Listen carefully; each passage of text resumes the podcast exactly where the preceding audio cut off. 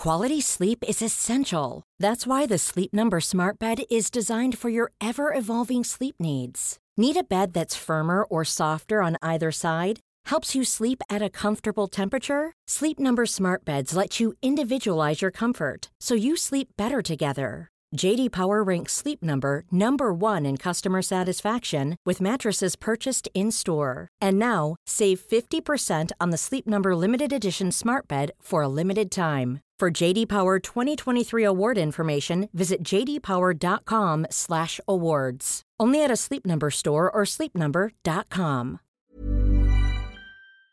This podcast is for entertainment purposes only and does not contain or replace your own financial, tax, legal, or financial product advice.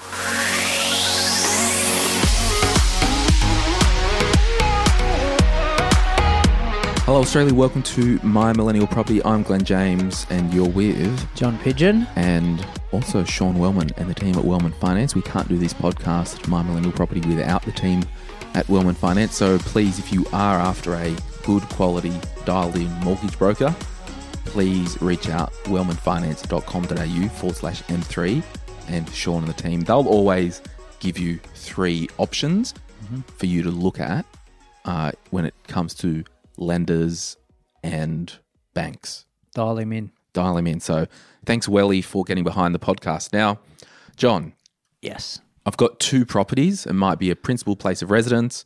I've got a second property. Yes. And I'm ready to look at my third. Hmm. What do I have to consider to get this show on the road? Yeah. Good question. And a common one, isn't it? I think for a lot of investors that I speak to out there, they want to grow their portfolio. They, they want to continue to be taking action in some way, shape, or form.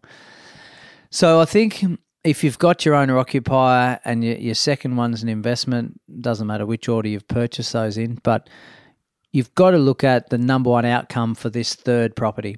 So usually it's one of two things cash flow or capital growth. Um, there may be some tax benefits hidden in there or, or put into the equation there, but shouldn't be a sole um, purpose. And then once you know whether it is capital growth or cash flow, you need to analyze what your cash flow of your existing portfolio is. So if your first property as the investment is is a low yielding property that's already costing you money, it could potentially tie you in knots if you if you go aggressively for capital growth um, and and grab another low yielding property as well, especially if the variables out of our control work against us, like interest rates, uh, maybe vacancy rates increase, um, the holding costs generally increase, which means two properties, low low yields on both of them. Uh, it ties us in knots. Worst case, we have to sell one or both because financially, it's uh, we're using our future income to pay for it. So if if we are going to buy a third property and you talk about with your clients in particular about having cash buffers and like an emergency fund and if someone's got like 20 grand buffer in their life already do you think it's overkill to want to be a little bit more cash heavy or are we still okay with having that 20k uh, on even the principal place of residence offset account before we pull the trigger or is it like a comfort level or risk level for people? It is a little bit, and it's also a how much can I save per month assessment as well. So, yeah, definitely you got your cash buffer in your personal life, emergency funds, or call it what you want. But then you should also have a property buffer, yeah right, or an investment buffer, call it what you want. You should also have a buffer based on per property what it's going to cost me before tax. So in the example that you mentioned, you've got your owner rock and, and that's all set aside. Um, the investment property, it might be costing me five grand a year before tax. So my buffer should be five grand as an absolute minimum. And that should always be there. Would you go five grand for that property because that's the holding cost each year, uh, pre-tax, and then also if it was five hundred dollars a week rent, take five hundred times four a month. Example, two thousand dollars. So we've got a month of not tenanted. Like, yeah, I just want to give people the sense of, you know, it is our third property. There is another element of risk, and because the whole thing, we don't want a hiccup to cause a catastrophic flush down the toilet of That's your whole right. portfolio. Yeah. And most of that can be avoided. And I'll comfortably say that because if you've got your insurances and you've got your buffers in order and you know your cash flow management and you know you're saving money, then majority of that can be avoided if you know your numbers before you execute. So in that buffer, if it is five grand to hold the property before tax, we've already taken into account two to three weeks of vacancy anyway Yeah. into that five grand. So that's built into that. But if you want to add more, great, depending again on your risk profile. Then, individually speaking, what is your after tax position on that particular property? Okay, I get a 3K tax return. So I'm still 2K net uh, in the negative. So I know over the next 10 years that that might be costing me 20 grand to hold that property. So I need to have that factored in before I go and buy that um, third property and, and then know what your focus is for that. So if you're also got a five grand holding cost on the on the second investment, now how are we how are we paying for that? How are we creating the buffer for that? And um, how are we topping that up? Are we using future income, which might impact our lifestyle somewhat? Because I, I often get people that come to me that have had maybe two or three properties and they've maybe had to sell them or they're asking me, should I sell them? It's usually because they're using their future income to hold these properties, right? That's not the idea of them. The, the idea is for property to enhance their position, not set them back uh, from a lifestyle point of view. Yeah, because if you technically were negatively gearing your properties and it was actually costing you to hold the property net each year, Yeah. or like a negative amount physical cash, you'll cap out at how many you can hold anyway. Totally, and that's what I was going to get to. Was um, depending. That, that's why your strategy overall is so critical. If you're just continually searching for capital growth and, and just disrespecting what yield that is, you'll come unstuck really quickly. Especially if vacancy rates, interest rates, and and uh, loss of income or some all hits at the at similar times. Um, so, yeah, you you've got to you got to put your ducks in a row before you transact. Okay, so a question on I'll make a fictitious scenario up. Um, a couple have a home, just three better run of the mill house in suburb land, or Yep. whatever. They've purchased a their first investment property, uh, and they went the capital growth. We know this place here was you know a bit of a holding cost. It speaks to the diversification play. Do you think we now, as the second investment property or third property, needs to be maybe to again diversify? Let's go a yield play on this one, just to really smooth out the portfolio. Yeah, level it out a bit so that your servicing's still pretty solid if you want to go again. Because realistically, it all like the the multiple properties, it will come down to servicing. Yeah, that's right. Because and sure, we can get a loan because we might have some equity built up, yeah, but it comes down to servicing. correct. Yeah, and and I did a video on this um, last week where I've got a client and we sat down just recently and, and looked at their portfolio. They've got their owner occupier. They're going to own their mortgage or have no mortgage in five years' time. So we've we've um, calculated that. They've got an investment property property that I helped them purchase late last year. They're paying principal and interest, and it's costing them thousand dollars before tax to hold that property principal and interest. And we believe it's in a good quality growth Per year? location per year. Yeah, wow. So that's where like you just really need to know your research and know your numbers to like if they were interest only that would be 3 or 4 grand more positive cash flow in a what we consider a growth location. So they're getting actually getting the best of both worlds. Now, when you read in the media that you can't get any capital growth or you can't get cash flow or the days of all that are gone, uh, it's is rubbish. So I spoke about diversification in terms of the money strategy, whether it's cash flow or capital gain. There's the, the diversification of, I guess, property. And, you know, a lot of the listeners know on the My Millennial Money podcast that, you know, I've got my house that I live in here, which is a townhouse. I've got a townhouse that's an investment property, and I've got an off the plan unit. Hmm. Now, if I have the emotional will to go again, Yeah. which I don't know if I will, but you know, but if I did, Yeah.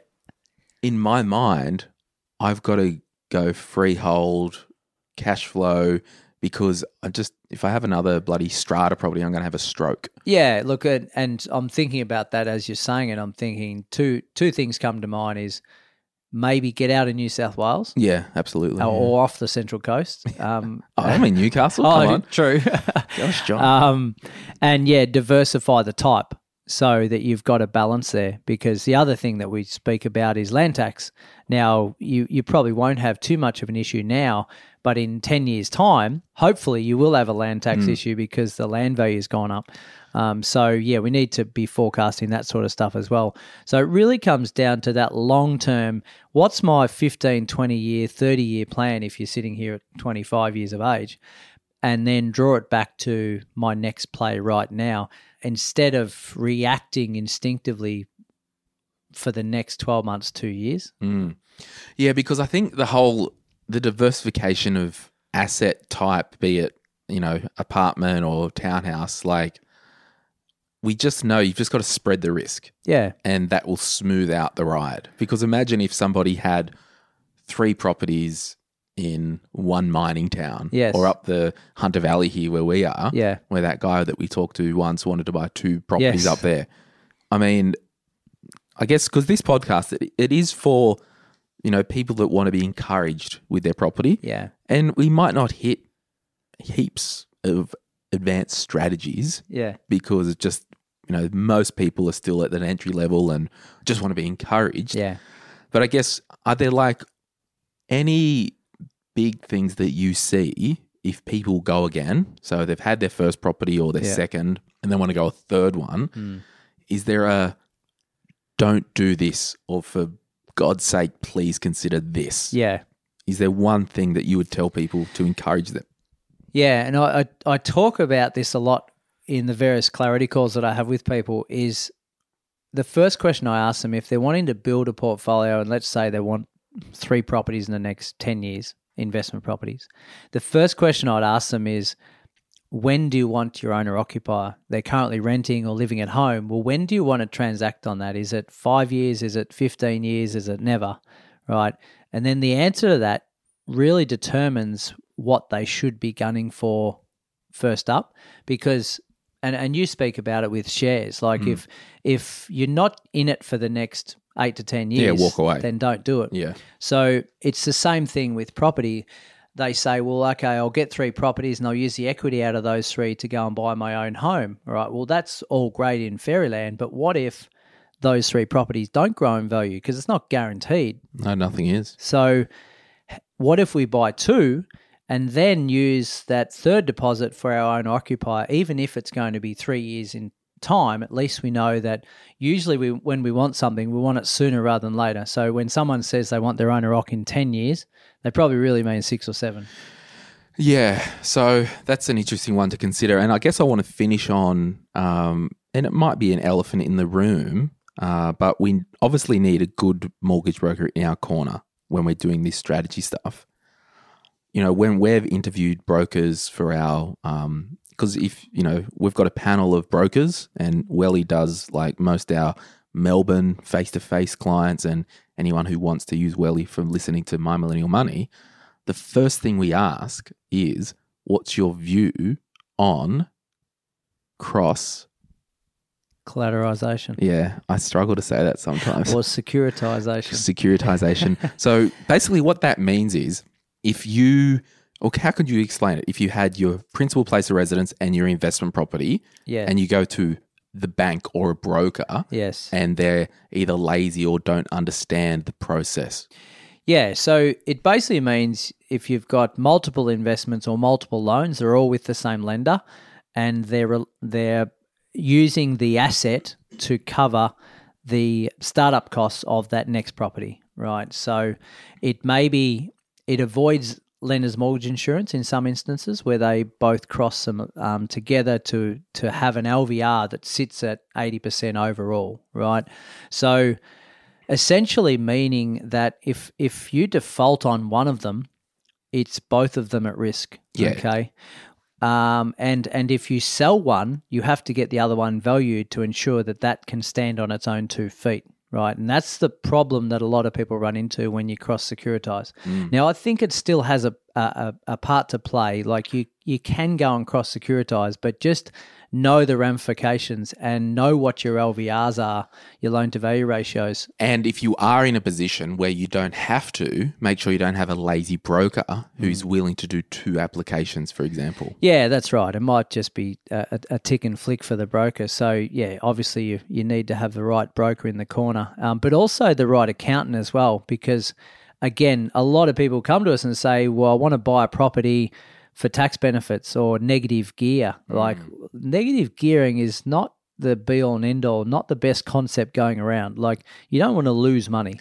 I, I don't like it because your strategy caps out because it's based on your own ability to have a cash flow in your life. Yeah, totally. And, and on the basis that your income better be increasing. Totally. because if you're continually to negatively gear property, yeah, you might be getting a better tax return, but if your if your after tax position on a particular property is still a negative one, mm. you are losing money. Another consideration if you are going to your third, second property, and it's not all the time, and I've made a point before for me personally. So, all three of my properties at the moment, or the off the plan still getting built, but Yep. as it stands, I'm with the one lender. Yeah. So I think we just need to be cautious about um, lender risk Yeah. and you know maybe using a second lender to really quarantine your portfolio. Do you want to yeah. speak to that so quickly? an example on that would be let let's say you've got your three properties, total value of two mil, the loans might be one point five. Right. We know that's a seventy five percent loan to value ratio. So I'd consider that safe. And what I mean by safe is you've got the Safe as houses. safe as townhouses. Yeah. You've got the ability to go and refi to another lender, refinance to another lender. Um, that gives you choices. If you're cross securitized at 90% for some reason or another, the property might have gone down in value, and you want a better interest rate, you no one will pick that up. You can't go to another lender because they're saying, well, no, the risk's too high.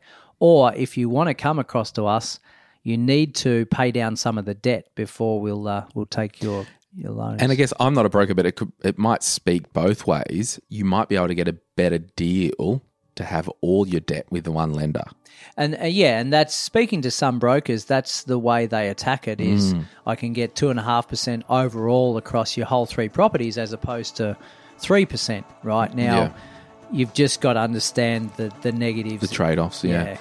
All right, John, thank you for having a little bit of a chat there. I know we only scratched the surface, but that's always, we just want to start the conversation. And um, we thank you for listening to My Millennial Property and thank you to Wellman you. Finance and Yeah. uh, the team.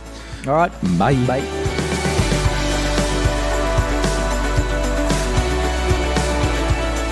Special thanks to Wellman Finance, our podcast partner. Sean Wellman and his team are available to coach you through your property journey, even if it's your first time. With expertise in investment and home loans, they're in your corner providing education and support as you take each step. For more info, check out wellmanfinance.com.au forward slash M3. If you want to really turn up your property, education, and information journey, make sure you check out the Solvere Property and Finance Academy. This is an amazing online resource that John has put together. It's to empower and to give results to people who are either first time buyers, whether for their home to live in or an investment property, or if you're a seasoned property investor. This online academy is for you. Check out the link in the show notes, it will change your life if you let it. If you're after personal financial advice, this podcast is not for you. But if you do want a financial advisor or mortgage broker to talk with about your own personal situation, head over to sortyourmoneyout.com, click Get Help, and we'll put you in touch with one of our trusted professionals.